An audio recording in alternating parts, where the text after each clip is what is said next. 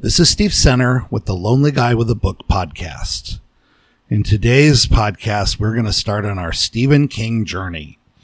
There are different ways to read any author. The first, of course, would just be chronological. Another very valid way is just to read um, whatever's newest first, and and then maybe try to pick up some things going backward, and that's perfectly acceptable. If you were going to write a a list of how to put the books in order that they might create the, the strongest fandom, that would be another way of doing it. And I, I think actually that in, in that, at least the first few books would be the same as the ones he wrote. I mean, starting with Carrie and then Salem's Lot and The Shining and The Stand as your first four, that's a pretty solid introduction to Stephen King. And it would make anybody, I, I would think just about anybody a fan and make them so they didn't want to put it down and they wanted to keep reading. And that's, I think that's why so early in his career, he started referring to the constant reader because it was people who read those first handful of books and went, Oh my gosh. But I have chosen to format this list a little bit differently. I'm grouping them in order first so that books that are in some way related are read in order. For instance, when we read The Shining, the next book we'll discuss will be Doctor Sleep, which even though it was written something like 35 years later, it actually is the sequel. And so reading them back to back makes a lot of sense. It is very, very enjoyable. But we're also going to go through the list with the idea that our ultimate destination is the Dark Tower.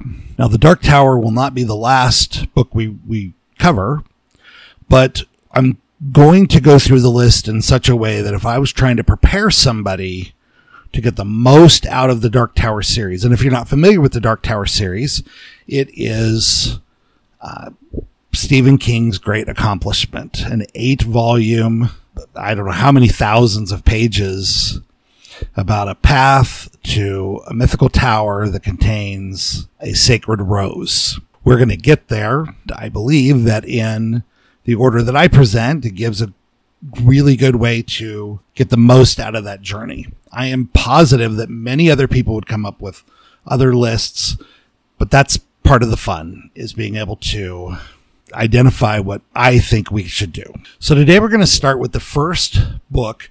This doesn't have much to do or anything really to do with the Dark Tower. It was Stephen King's first book that he published, and that was Carrie, written in 1974. And the story is, and he's told it, so I assume it's true, that he wrote this initially as a short story and that he thought he didn't know how to write a teenage girl, so he threw it away. And his wife Tabitha, and if you are a fan of Stephen King, you see and you hear and read how often he talks about his devotion to his wife and all the ways that she helps him, including apparently reading everything he writes before he sends it to the publisher. And it's a kind of, it's a pretty cool love story, but she found the short story for Carrie in the trash, rescued it. And then as and told him, this is a great story. You need to write this. At this point, he was a failed writer. I mean, nothing had been published. He'd gotten rejected a bunch of times. He had published in men's magazines. I guess apparently back in the 60s and 70s, you would send in short stories to dirty magazines and they would publish it and send you a few bucks. But nothing really had taken off. She helped him write the scenes that involved interaction between the teenage girls that were in the book and she did a very good job in helping him. And we end up with one of my favorite characters in all of literature, Carrie White. So the summary for the book says, set primarily in the then future year of 1979, it revolves around, it revolves around Carrie White, a friendless, bullied, high school girl from an abusive religious household who uses her newly discovered telekinetic powers to exact revenge on those who torment her. In the process, she causes one of the worst local disasters the town has ever had. Now, again, this wasn't the first thing he'd written, and, and as I understand it, I, I read uh, at some point we'll get to his book on writing where he actually talks about some of his writing journey, and uh, he had written, you know, what sounded like hundreds of, of failed stories and, and successful stories and that they were sold to magazines. So this wasn't the first thing he wrote by any means, but this was the first book that's introduced to the public.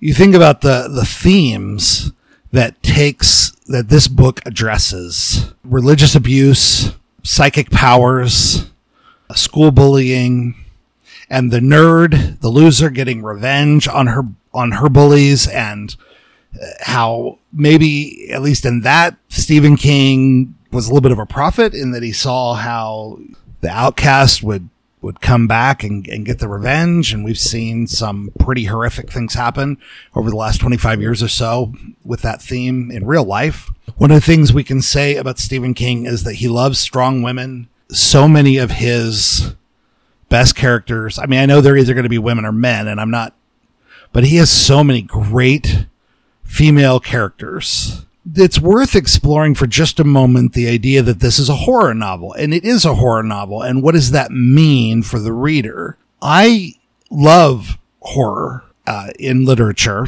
I don't find that most of the time I get scared in that I don't think to myself, oh my gosh, is there really a ghost in my house? Or if I, you know, step off the bed, is somebody's hiding under the bed? I mean, those kind of things don't seem realistic. And yet I still experience horror, I think in a, in a way that's pretty fulfilling. One of the ways that I realize that I experience it when I'm reading is I become very anxious for the character. So when I'm reading about Carrie White and the rage that she's starting to feel, and if you're not familiar with the story, I mean, it is, it is almost 50 years old. So, you know, spoiler alert, she gets really mad and uh, losing her temper causes all sorts of problems and destruction. There's a real intensity that we feel for Carrie.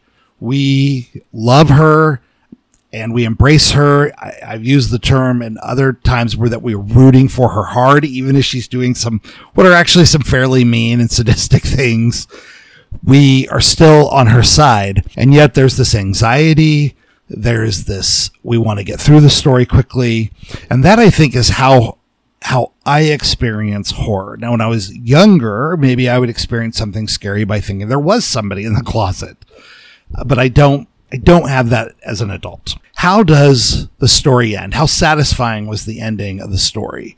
And I'm going to say it was excellent. I actually thought it was the best part of the novel. You are definitely rooting for not just for Carrie, but for the mayhem and the destruction that is occurring. Again, spoiler alert, it's a 50 year old book. How would I overall rate Carrie? I would give it three stars. King himself said that the book was raw.